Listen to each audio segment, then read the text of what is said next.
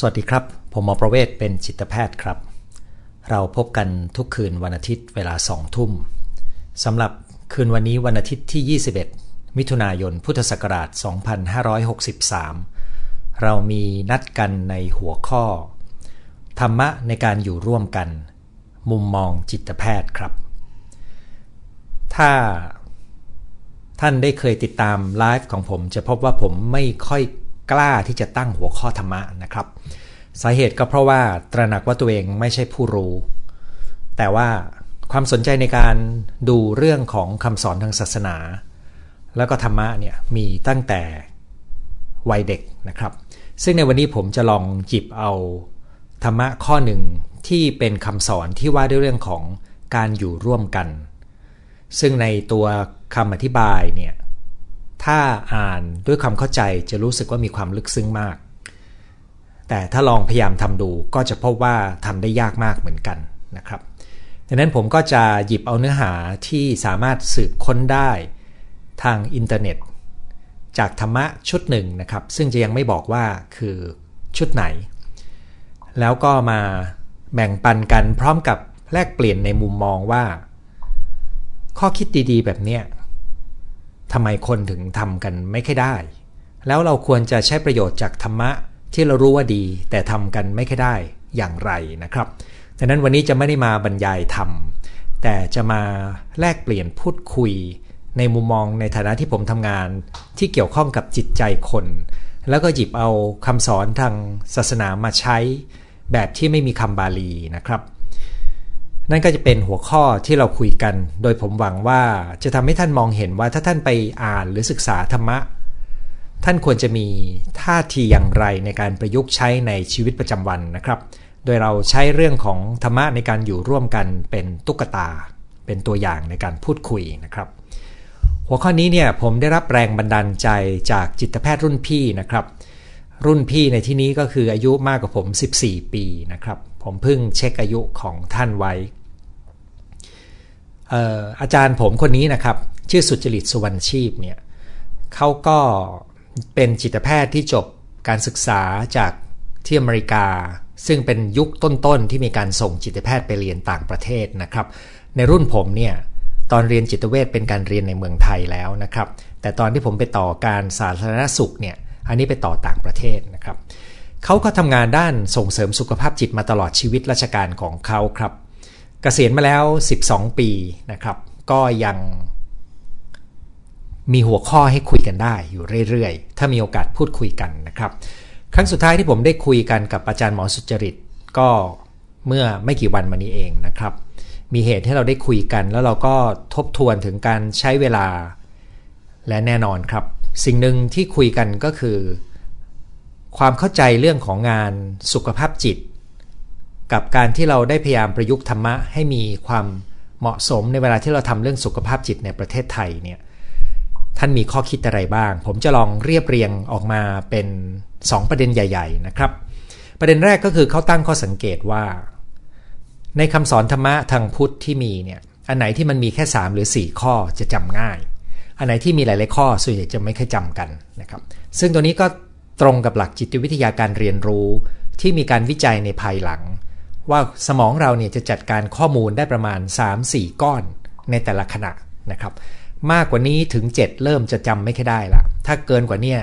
คนส่วนใหญ่จะจำเนื้อหาไม่ได้นะครับนั้นธรรมะจำนวนมากของคำสอนทางพุทธศาสนาเนี่ยก็จะมีประมาณ 3 ข้อกับ 4 ข้อนะครับใน 3-4 ข้อนี้ดูเหมือนไม่มีอะไรนะครับคือจำนวนข้อไม่มาก แต่พอไปลงเนื้อหาแล้วจะเห็นว่าได้ตีขอบเขตไว้กว้างขวางและลึกซึ้งอันนี้ก็คือหัวใจก็คือ จะสกัดความรู้ที่ลึกซึ้งซับซ้อนออกมาให้ง่ายเหลือเพียงไม่กี่ข้อได้ยังไง ตัวผมเองก็ใช้หลักการข้อนี้ในการจัดการเรียนรู้ให้กับทุกคลาสที่ผมเข้าไปเกี่ยวข้อง คือทำให้ง่ายจัดให้เป็นก้อนประมาณ 3-4 ก้อนการเรียนรู้นะครับ ประเด็นที่ 2 ที่อาจารย์หมอสุจริตตั้งข้อสังเกตมาแต่ไหนแต่ไรนะครับ ซึ่งเป็นสิ่งที่ตรงกันกับประสบการณ์ของผมก็คือ ในคำสอนทางศาสนา โดยเฉพาะในยุคปัจจุบันนี้เนี่ยเวลาที่เราฟังพระสงฆ์เทศโดยทั่วไปนะครับ ก็จะมักจะสอนว่าให้ทำอะไรที่เป็นสิ่งที่ดี เช่นเราบอกว่าให้มีเมตตานะครับ แต่ว่าไม่เคยได้บรรยายว่ากระบวนการทำให้เราเป็นคนเมตตาเนี่ยทำยังไง อันนี้ไม่เคยมีการลงรายละเอียด หรือบอกให้วางอุเบกขาเนี่ยให้ปล่อยวางเนี่ยแต่ไม่ได้มีกระบวนการในเรื่องของ how to ภายในใจเรา ว่าจะทำยังไงนะ ครับซึ่งตัวนี้ผมก็คิดว่าเป็นเรื่องที่ท้าทายมากที่เราจะสามารถพูดถึงสิ่งดี ๆ ที่เราต้องการให้ตัวเราเป็น แต่เราจะต้องบอกเส้นทางการเดินไปด้วยว่าเราจะเดินทางไปสู่จุดนั้นได้อย่างไรนะครับ ผมดูคำถามที่สมาชิกหลายคนส่งเข้ามาแล้วนะครับ เป็นคำถามแนวนั้นเลยนะครับ ซึ่งเดี๋ยวเราจะตอบกันในช่วงตอบคำถาม ความที่ผมกับอาจารย์หมอสุจริตได้มีโอกาสได้เรียนเรื่องของกลไกการทำงานของจิตใจ แล้วก็สนใจศึกษาศาสนาพุทธด้วยเนี่ยก็เลยทำให้เราเห็นจุดเชื่อมต่อ และในงานของเราสมัยที่ผมยังอยู่ในกรมสุขภาพจิตเนี่ยผมก็ใช้ความเข้าใจนี้มาประกอบการสร้างเนื้อหาความรู้ในในงานด้านส่งเสริมป้องกันของสุขภาพจิตนะครับ ผมจึงอยากจะขอถือโอกาสนี้ถอยหลังชีวิตของผมไปหน่อยหนึ่ง เพื่อแชร์ให้เห็นว่ากระบวนการเรียนรู้เพื่อเข้าใจเรื่องธรรมะของคนในแต่ละวัยเนี่ย มันเปลี่ยนแปลงไปนะครับ แล้วเหตุใดคนรุ่นใหม่ถึงไม่ค่อยสนใจเรื่องธรรมะ เริ่มต้นตั้งแต่วัยเด็กของผมครับ ผมจำได้ว่าสมัยเด็กประถมต่อมัธยมเนี่ยกระบวนการเรียนธรรมะหรือคำสอนทางศาสนาพุทธ จะอยู่ในวิชาศีลธรรม แล้วเวลาที่ครูมาสอนวิชาศีลธรรมเนี่ยท่านก็จะสอนตามตามหลักคำสอนเลยนะครับ แล้วก็จะบอกว่า อ่าอิทธิบาทสีประกอบไปด้วยอะไรบ้างนะครับแล้วก็อธิบายอธิบายอธิบายอธิบายอธิบาย เราซึ่งเป็นนักเรียนเนี่ยก็รู้สึกว่ามันมีคำแปลกๆนะครับแล้วก็มีหลายคำเหลือเกิน แล้วก็ดูเหมือนเป็นความรู้นะ แต่มันเข้าไม่ถึงใจนะครับเรายังมองไม่ออกว่ามันจะไปใช้ยังไงกับชีวิตประจำวันของเรานะครับดังนั้นเวลาที่เราเรียนธรรมะในลักษณะที่ถูกสอนว่า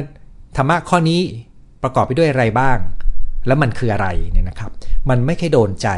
โดยเฉพาะอย่างยิ่ง ถ้ามันไม่มีกระบวนการประยุกต์ใช้ในชีวิตประจำวัน ให้กับผู้เรียนเนี่ย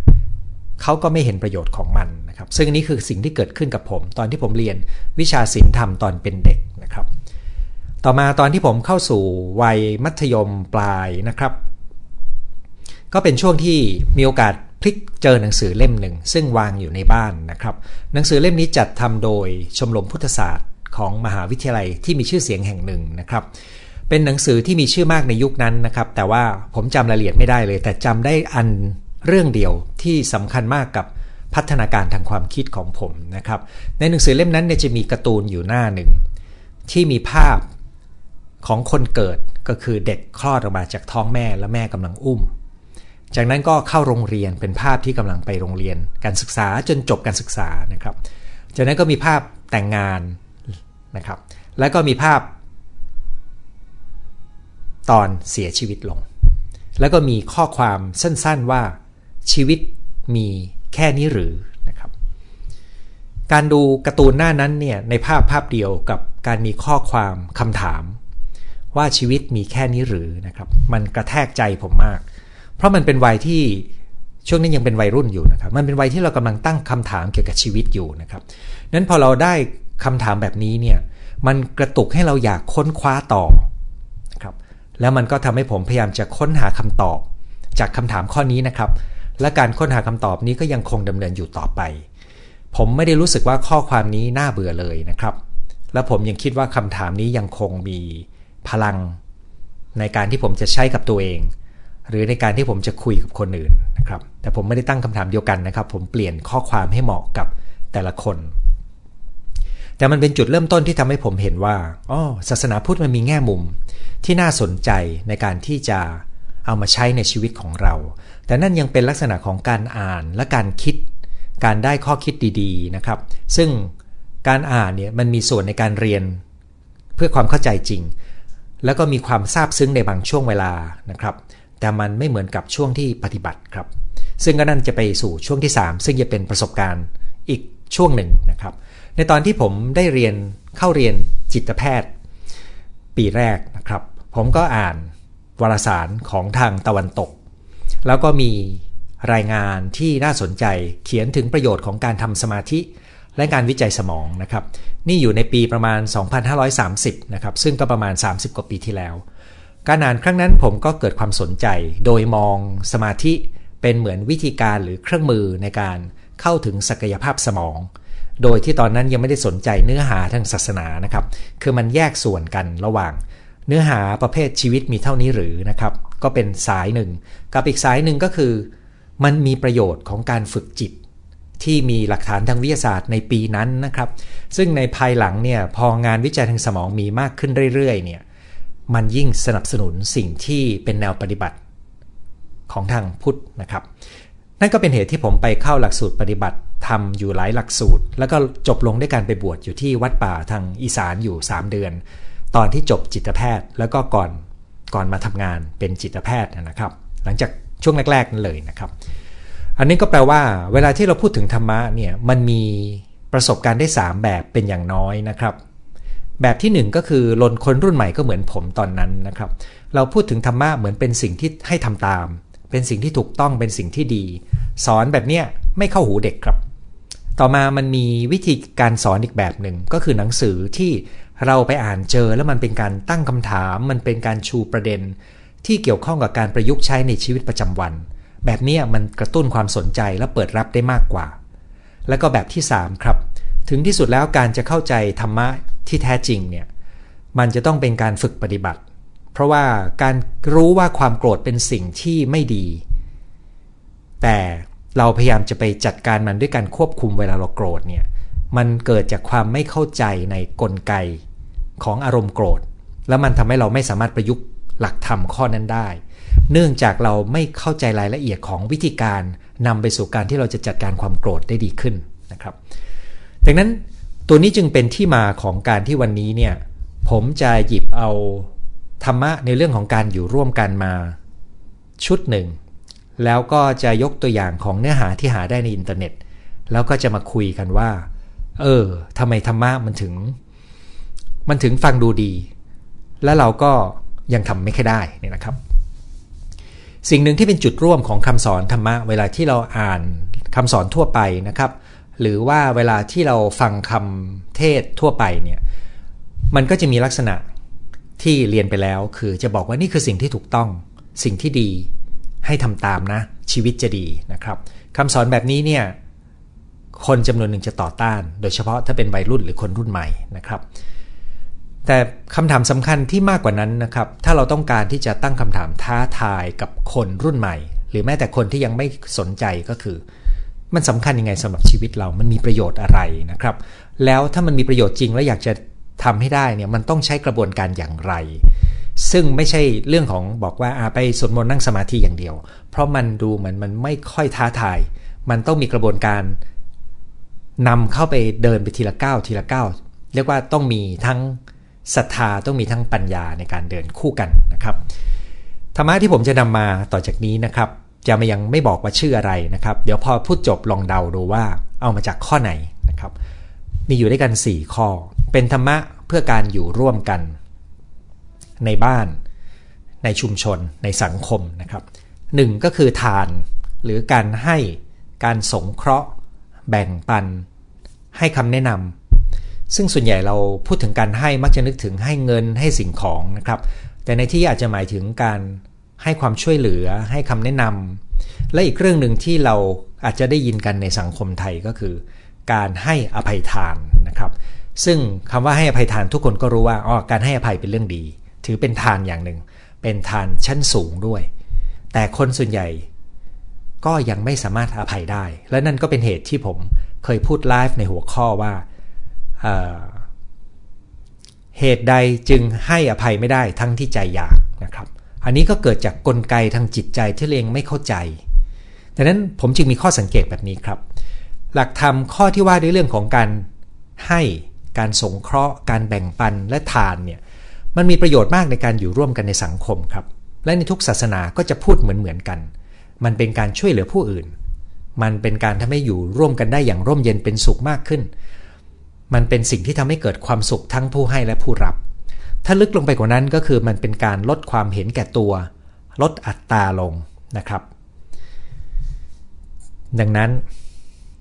ถ้าคุณกำลังเช่นคุณทำบุญนะครับ คุณอาจจะต้องสังเกตแรงจูงใจของตัวเองหน่อยหนึ่งว่าเวลาคุณทำบุญเนี่ยคุณทำเพราะหน้าตาในสังคม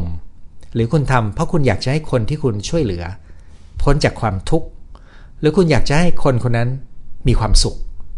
สิ่งที่เราเรียกว่าการให้เนี่ยเราให้ที่ระดับไหนนะครับ เราให้เพราะเรารู้สึกเราต้องรักษาสถานะทางสังคม คนอื่นให้เราก็ให้นะครับ อันนั้นมันไม่ได้เกิดการพัฒนาอะไรในจิตใจของเรานะครับ บางคนมีเงินให้ไปเท่าไหร่ คิดว่านั่นเป็นบุญนะครับ แต่กระบวนการให้ตัวนี้มันอยู่ตรงจิตใจของเราข้างใน เราให้เพื่อหน้าตาหรอ เราให้เพื่อเพราะเราปรารถนาดีให้คนพ้นทุกข์และมีความสุข หรือเรากำลังให้เพื่อลดอัตราตัวเองลง ลดความเห็นแก่ตัวลงนะครับ ตัวนี้เป็นข้อสังเกตข้อที่ 1 ว่า ในธรรมะที่ว่าด้วยเรื่องของการให้ทานเนี่ยเราต้องสังเกตแรงจูงใจของเรา เวลาที่เราให้ทานหรือช่วยเหลือใครนะครับ หรือเราช่วยเหลือคน เพราะ เราทำแล้วมีความสุข เราสิ่งเหล่านี้ล้วนแล้วแต่เป็นเรื่องของการสังเกตตัวเอง ในระหว่างที่เราให้ทานนะครับ 2. ครับในประเด็นของการให้ทานก็คือ เวลาที่คนเราโดยธรรมชาติเนี่ยโดยธรรมชาติแล้วคนเราก็จะมองจากมุมของตัวเองนะครับ โดยเฉพาะถ้าเขาเครียด หรือเขารู้สึกว่ามันมีความกดดัน มีสิ่งคุกคามนะครับ ดังนั้นเวลาที่มีสภาวะที่เรียกว่าภัยภัยพิบัติเนี่ย เราก็จะเห็นพฤติกรรมของคนที่ดูเหมือนเห็นแก่ตัวนะครับ เพราะมันเป็นการมองจากมุมของตัวเอง คนเหล่านี้ในสภาวะจิตใจเช่นนี้เนี่ยบางครั้งเขามองไม่เห็นความทุกข์คนอื่น เขาไม่รู้ด้วยว่าเขาไปแย่งชิงคนอื่น แล้วมันสร้างความทุกข์เดือดร้อนให้คนอื่นนะครับ เพราะเขาถูกสัญชาตญาณการเอาตัวรอดเป็นตัวกระตุ้นขึ้นมานะครับดังนั้นการที่คนเราจะให้ทานแล้วพัฒนาตัวเองไปด้วยเนี่ยมันอยู่ตรงการพัฒนาภายในที่เขาจะสามารถ มองเห็นความทุกข์ของคนอื่น แล้วก็ไม่หมกปุ้นอยู่กับความทุกข์ของตัวเองในปัญหาของตัวเองนะครับ อันนี้ถือเป็นการพัฒนาที่จำเป็นต้องมีคู่กันกับการที่เราเรียกว่าการให้ทานนะครับ แล้วก็ประเด็นที่ 3 ก็คือ ในกรณีที่เราพูดถึงการให้อภัยเนี่ยผมเคยพูดไว้ในไลฟ์เหตุใดจึงให้อภัยไม่ได้ทั้งที่ใจอยากนะครับ ครั้งนั้นผมได้พูดให้เห็นว่า ทุกคนรู้ดีว่าโดยเหตุผลเนี่ยคนเราควรให้อภัยกัน แต่หลายครั้งเราจะไม่เข้าใจชัดนักนะครับว่าการให้อภัยเนี่ยมันไม่ได้ประโยชน์กับผู้ได้รับการอภัยนะครับ ประโยชน์สูงสุดมันอยู่ที่ใจของเรา ที่จะค้นพบความสสงบสุขภายในนะครับ แต่ที่สำคัญไปกว่านั้นก็คือสาเหตุที่ทำให้เราไม่สามารถให้อภัยได้เนี่ยเพราะว่าภายในจิตใจของเรายังมีความเจ็บปวดบางอย่าง จากการกระทำหรือคำพูดของคนที่เราอยากจะให้อภัยเขา ถ้าเรายังไม่รู้วิธีเยียวยาใจตัวเอง ให้คลายจากความเจ็บปวดภายใน ก็จะเป็นเรื่องยากที่เราจะให้อภัยคนอย่างจริงใจอย่างแท้จริงนะครับ อย่างมากเราก็พูดด้วยปาก หรือคิดด้วยเหตุผล แต่ภายในใจเนี่ยมันยังมีส่วนที่ต่อต้าน หรือส่วนที่ยังต้องรอการเยียวยาจากเรา แต่ถ้าเราไปกลบว่าเราต้องให้อภัย เราไม่ควรเก็บความไม่พอใจไว้นะครับ นั่นจะทำให้เราไม่เห็นส่วนนี้ในใจเรา ซึ่งก็ทำให้เราไม่สามารถให้อภัยทานได้จริง คุณเริ่มเห็นใช่ไหมครับว่า คำสอนที่บอกว่าดีเนี่ยถ้าเราไปยึดว่ามันคือสิ่งดีเนี่ยมันทำให้เราเข้าไม่ถึงสิ่งที่อยู่ในใจเรา ที่เราจะต้องชำระล้างนะครับ ที่เราจะต้องจัดการ เพราะเราไปยึดติดกับคำสอนว่ามันดีเนี่ยนะครับ อันนี้คือข้อหนึ่งที่ว่าด้วยเรื่องทานนะครับ ข้อ2นะครับในการอยู่ร่วมกันธรรมะของการอยู่ร่วมกันนะครับ ข้อ 2 ใช้ถ้อยคำที่สุภาพเป็นประโยชน์ เป็นความจริง เป็นไปในทางให้กำลังใจกัน ไม่พูดเท็จส่อเสียดหยาบคายเพ้อเจ้อเหลวไหล รู้จักขอโทษและขอบคุณนะครับผมบรรยายยาวหน่อยหนึ่งนะครับตรงนี้ แต่คุณลองคิดดูนะครับ ถ้าคุณอยู่กับคนอื่น แล้วคุณใช้คำสุภาพ พูดในสิ่งที่เป็นประโยชน์และเป็นจริง แล้วพูดในการให้กำลังใจกัน ไม่มีการพูดเท็จหยาบคายส่อเสียด มันคงเป็นบรรยากาศที่ดีมากเลยนะครับ แต่ความเป็นจริงก็คือ คนจำนวนมากทำไม่ได้ โดยเฉพาะเวลาโกรธหรือเครียด เพราะอะไร เพราะว่าเวลาที่เราโกรธหรือเครียดเนี่ย มันมีแรงกดดันทำให้เราพูดจาไม่ดีออกไปได้ เช่นคำพูดทิ่มแทง ให้อีกฝ่ายหนึ่งเจ็บปวด แล้วเราก็อาจจะมาเสียใจภายหลัง หรือเวลาเรากลัวเราอาจจะพูดโกหก พูดเท็จ เพราะเรากลัวภัยจะมาถึงตัวนะครับ ดังนั้นการที่เราจะทำสิ่งนี้ได้ การพูดสุภาพเป็นประโยชน์เนี่ยนะครับ มันจึงไม่ได้อยู่ที่ การกระทำภายนอกอย่างเดียว แต่มันอยู่ที่กลไกภายในจิตใจของเราที่ผลักดันและขับเคลื่อน ที่ทำให้เราโกหกนะครับเมื่อไม่นานมานี้นะครับมีผู้หญิงท่านหนึ่งส่งข้อเขียนมาปรึกษาว่าหลานเนี่ยขโมยเงิน ควรจะทำยังไงดี จะทำโทษดีไหมนะครับ ซึ่งนี้ผมเข้าใจเลยว่า ในฐานะที่เป็นญาติผู้ใหญ่ก็จะคิดว่านี่คือสิ่งผิด จะต้องปรับพฤติกรรมเขาให้ได้ แต่คนส่วนใหญ่ไม่ได้มองว่าเกิดอะไรขึ้นข้างในใจของเด็กนะครับ เช่นเดียวกันกับเวลาที่เราจะดูตัวเองเนี่ยเราเราอยากจะพูดให้ดีนะครับ แต่บางทีเราก็โกหก บางทีเราก็พูดหยาบ บางทีเราก็พูดเสียดแทง และบางทีเราก็พูดจาไร้สาระ นั่นเป็นเพราะว่าเรายังไม่สามารถจัดการจิตใจตัวเองได้ดีดังนั้นมันจะมีชุดทักษะที่จำเป็นต้องมี ถ้าคุณอยากจะพูดได้ดีนะครับ อะไรบ้าง คุณต้องรู้ทันและจัดการอารมณ์ตัวเองได้ คุณต้องเข้าใจแรงจูงใจของตัวเอง ว่าคุณกำลังพูดกำลังสื่อสารกำลังปฏิบัติเพื่ออะไรอยู่นะครับ คุณต้องตระหนักในสภาวะจิตใจของคู่สนทนาด้วย เพื่อจะได้เลือกสิ่งที่จะพูดให้เหมาะสม และคุณจะต้องรู้ตัวที่จะเลือกสิ่งที่จะเป็นประโยชน์กับเขา ในจังหวะเวลาที่ดี นั่นคือทักษะที่คุณต้องมี คุณถึงจะทำธรรมะข้อนี้ได้นะครับ พอฟังแบบนี้แล้ว คุณเริ่มรู้สึกไหมครับว่า เหตุที่ธรรมะที่ดีๆเนี่ยทำไม่ได้เพราะว่ามันต้องปฏิบัติจากข้างใน เพื่อทำให้เรามีความพร้อมเติมจากข้างใน จนเราพร้อมที่จะหยิบเอาธรรมะใช้อย่างเป็นธรรมชาตินะครับ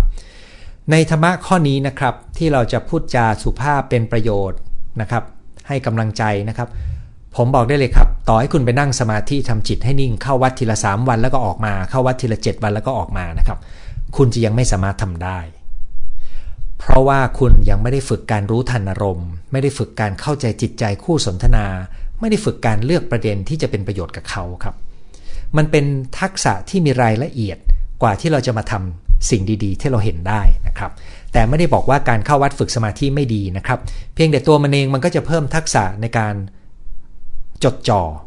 เราจะมีประสบการณ์ของการสงบจิตใจลง และถ้าเราฝึกอย่างถูกต้องเราอาจจะ ทำความรู้ทันในความรู้สึกนึกคิดของเรานะครับ แล้วก็รู้ทันในร่างกายของเราความรู้สึกต่างๆ ซึ่งจะเป็นฐานของการรู้ทันอารมณ์ และเข้าใจอารมณ์คนอื่น แต่ตรงนี้มันมีบทเรียนที่หลายคน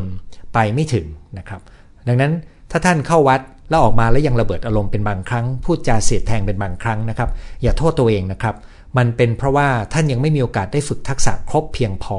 ที่จะทำตามธรรมะดีๆ เหล่านี้ได้นะครับ ผมจะพูดข้อ 3 ข้อ 4 ไปเร็วๆนะครับ เพราะมันจะมีความคล้ายกัน และพอพูดครบ 4 ข้อ ลองทายดูว่าผมเอาธรรมะชุดนี้มาจากไหนนะครับ ธรรมะที่ช่วยเอื้อในการอยู่ร่วมกันข้อที่ 3 ก็คือ ประพฤติตนให้เป็นประโยชน์ เสียสละ ไม่เห็นแก่ตัว รู้จักแก้ปัญหาด้วยปัญญา ทุ่มเทเพื่อช่วยเหลือผู้อื่น ตามกำลังของตนเอง อันนี้คือข้อ 3 นะครับ ข้อ 4 คือ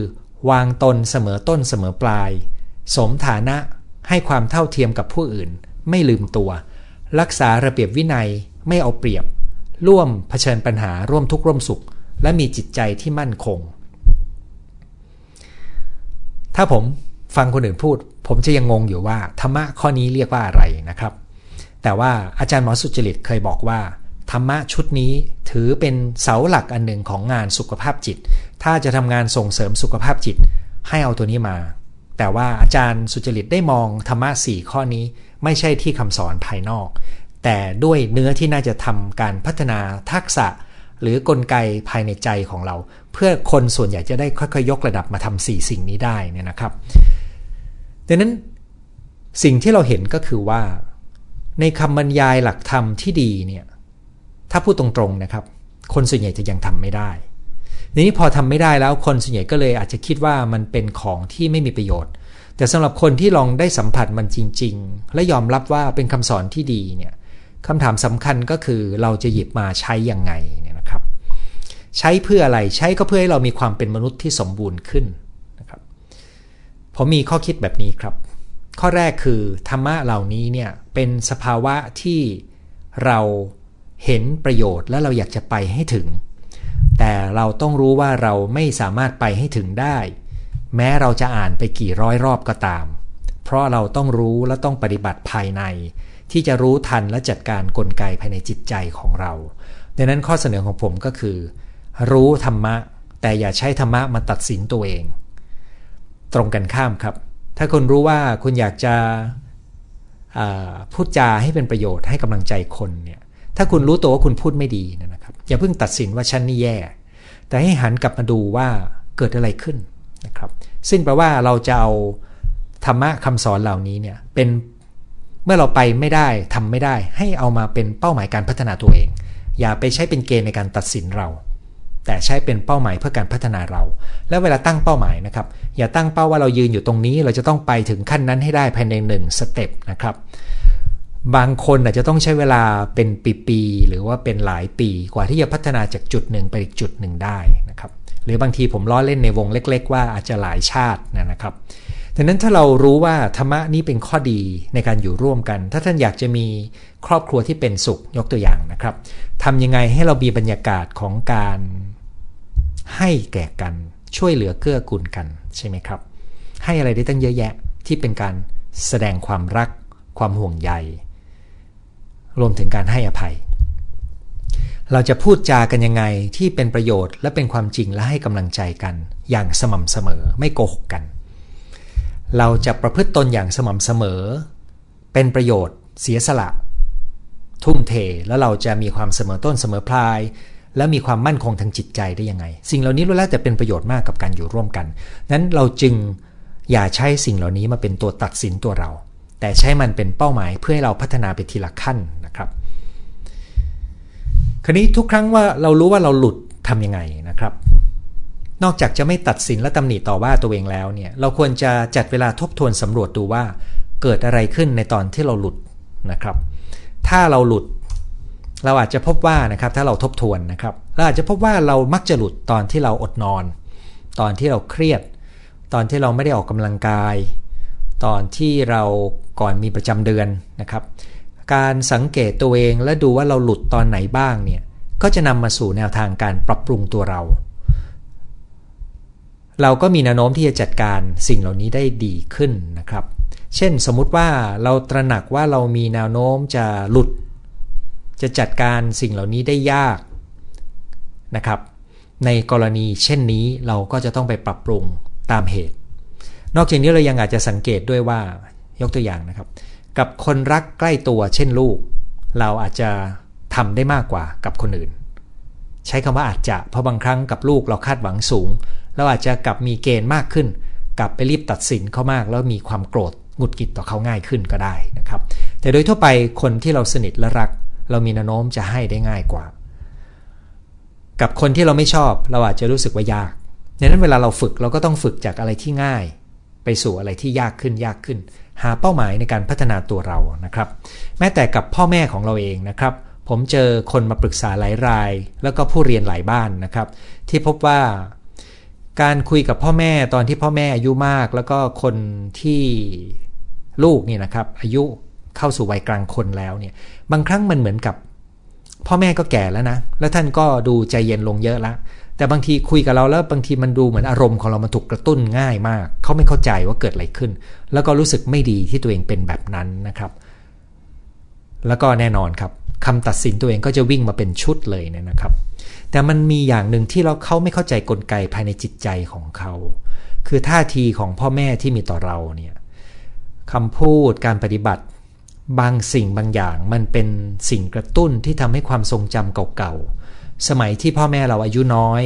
แล้วแรงอาจจะไม่เคยมีความเย็นได้เหมือนตอนอายุมาก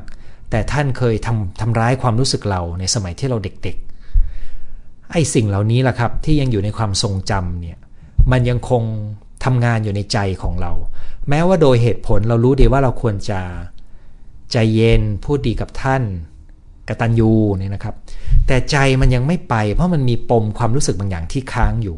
ตรงนี้ก็แปลว่าเราต้องการการกลับเข้าไปชำระล้างจิตใจในส่วนนั้น พูดง่ายกลับมาเยียวยาตัวเองก่อน เราถึงจะหยิบเอาคำสอนดีๆ ที่เราอยากทำเนี่ยไปทำได้จริงนะครับ ชุดนี้จะเป็นชุดคำอธิบายสุดท้ายในช่วงเนื้อหานะครับก็คือ ในภาพรวมแล้ว แม้ว่าผมจะตั้งหัวข้อวันนี้ว่าเป็นธรรมะในการอยู่ร่วมกันนะครับ แต่จริง ๆ สิ่งที่ผมอยากจะสื่อสารด้วยก็คือ ธรรมะเนี่ยมี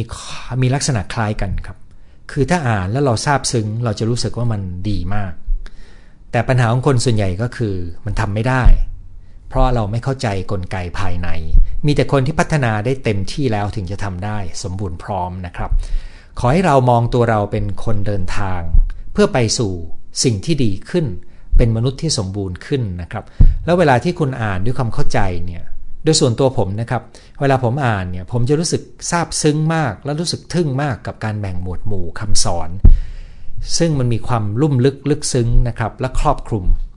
แต่นั่นเป็นวัยที่ผมอยู่ในช่วง 20 กลางๆถึง 20 ปลายปลาย30 ต้นๆนนะครับ ความรู้สึกซาบซึ้งและรู้สึกทึ่งเนี่ยจนถึงวันนี้ยังมีนะครับ แต่ถามว่าผมทำได้หมดทุกอย่างตามที่พูดในหลักธรรมสี่ข้อในวันนี้ไหม ผมก็ยังทำไม่ได้เลยครับ แต่ผมเห็นถึงขบวนการในการพัฒนาตัวเองแล้วก็การเดิน จึงอยากจะเป็นกำลังใจว่ามันเป็นเส้นทางการเดินทางที่ยาวนาน ยาวไกล ถ้าเรารู้ว่าดีจริง ค่อยๆเดินนะครับ คราวนี้ผมจึงอยากจะมองว่า ธรรมะแต่ละข้อที่เราอ่าน ซึ่งหาได้ไม่ยากเลยในโลกยุคปัจจุบันนะครับ อยากให้ใช้สิ่งที่เราอ่านแล้วชอบและทราบซึ้งเนี่ยเป็นแรงบันดาลใจในการพัฒนาตัวเอง เพียงแต่เราต้องตระหนักว่ามันเป็นกระบวนการพัฒนาที่ยาวนาน และมีความลึกซึ้งและซับซ้อนนะครับ เพราะจิตใจคำพูดและการกระทำของเราเนี่ยหรือที่ภาษาธรรมะจะเรียกว่ามโนกรรม วจีกรรม กายกรรมเนี่ยนะครับ มันถูกผลักดันและขับเคลื่อนด้วยปัจจัยมากมาย ภายในจิตใจของเรา ในระดับที่เราไม่ค่อยรู้ตัวเป็นส่วนใหญ่ ซึ่งตรงนี้เราต้องเรียนรู้และรู้เท่าทัน เราถึงจะสามารถไปจัดการ มโนกรรม วจีกรรม กายกรรมได้อย่างถูกต้องนะครับดังนั้นคำสุดท้ายที่ผมอยากจะจบในการพูดคุยในช่วงเนื้อหานี้ก็คือ ในระหว่างที่เราเดินทางเพื่อปฏิบัติและฝึกฝนตัวเอง ในการหยิบเอาธรรมะต่าง ๆ มาใช้เนี่ยขอให้มีเมตตากับตัวเองด้วย